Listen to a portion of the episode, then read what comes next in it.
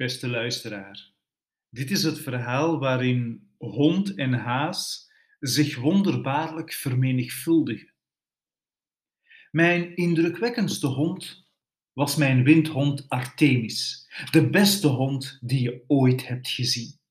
Artemis werd oud terwijl ze in mijn dienst was. Uitzonderlijk groot of sterk was ze niet, maar wel razendsnel. Ik liet haar al mijn hondenraces rennen. Als je haar had zien lopen, zou je begrijpen waarom ik zo hard op haar inzette. Ze was zo snel dat je oog vaak alleen een flits voorbij zag zoeven. Op een dag, toen Artemis hoogzwanger was, jaagde ze een buitengewoon grote haas op. Ondanks haar zwangerschap rende Artemis even snel als anders. Ik kon haar te paard niet eens bijhouden. Plots hoorde ik voor mij verschillende honden blaffen. Wat was er aan de hand?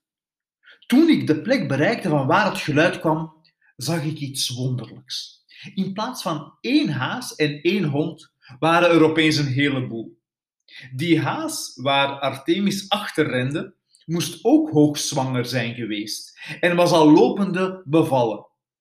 Net hetzelfde was gebeurd met mijn teefje. Je gelooft het niet, maar er waren net evenveel hazenjongen als puppies. En volgens de gewoontes van de natuur liepen de hazenjongen weg en renden de puppies erachteraan. En zo had ik op het einde van de dag zes hazen en zes honden, terwijl ik de dag gestart was met één enkele hond en één haas. Artemis zat nog jaren achter hazen aan. Er was wel een nadeel aan al dat rennen. Artemis liep zo vaak en zo snel dat met de jaren haar poten steeds korter werden. Ze heeft zich dus letterlijk de benen van het lijf gelopen. Maar zelfs met haar afgesleten poten bleef ze dienstbaar en hulpvaardig. Ja, ik, uh, ik heb haar nog jaren gebruikt als een terrierjachthond. In die kortpotige vorm heeft ze nog talloze konijnen uit hun hol getrokken.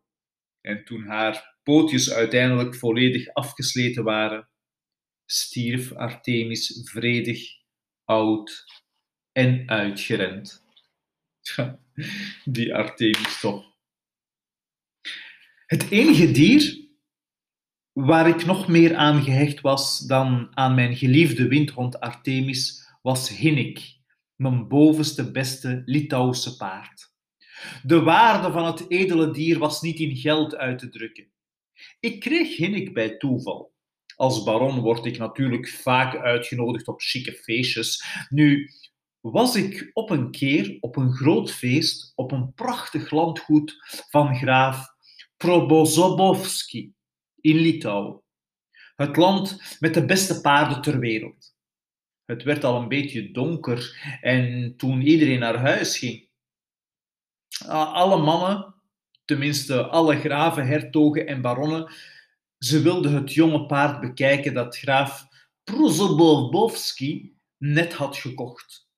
Alle gravinnen, hertoginnen en baronessen bleven binnen in de salon, in de heerlijke zachte zetels met een glaasje rode wijn. En ik?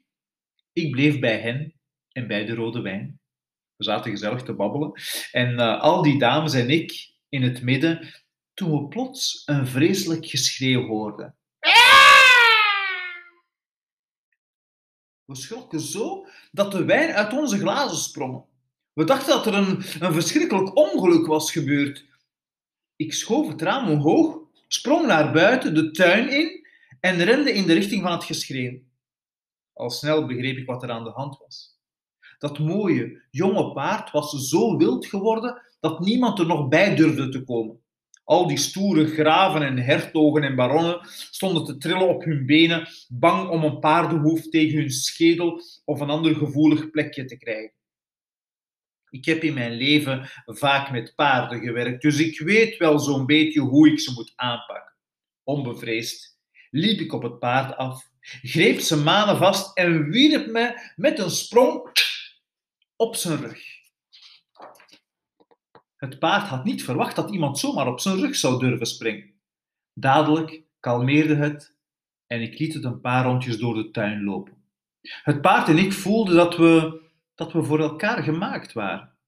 De graven, hertogen en baronnen klapten wat jaloers in de handen. En toen bedacht ik dat uh, de gravinnen, hertoginnen en baronessen nog binnen zaten. Ze zouden waarschijnlijk graag willen weten wat er in de tuin was gebeurd. Ik stuurde het paard tot bij het raam dat nog open stond. We namen een aanloop en sprongen de salon binnen. De dames waren enorm onder de indruk. Ik wilde een trucje laten zien. Het paard wilde dat ook, dus sprongen we samen, zonder aanloop, zomaar op tafel. En toen? Toen stapten we een paar keer van de ene kant van de tafel naar de andere kant. We deden dat uh, zo voorzichtig dat er geen kopje of glas brak. Er verschoof zelfs geen lepeltje. Het paard at één klontje suiker. Eén. Dat wel. Ondertussen waren de graven, hertogen en baronnen ook terug binnengekomen. Hun mond viel open van verbazing. En toen ze het paard zo delicaat over de tafel zagen trippelen. Graaf Prozobowski gaf mij in een opwelling van bewondering het paard cadeau. Ik dankte de graaf vanuit de grond van mijn hart en doopte het paard Hinnik. Ja, dat was het verhaal van het paard.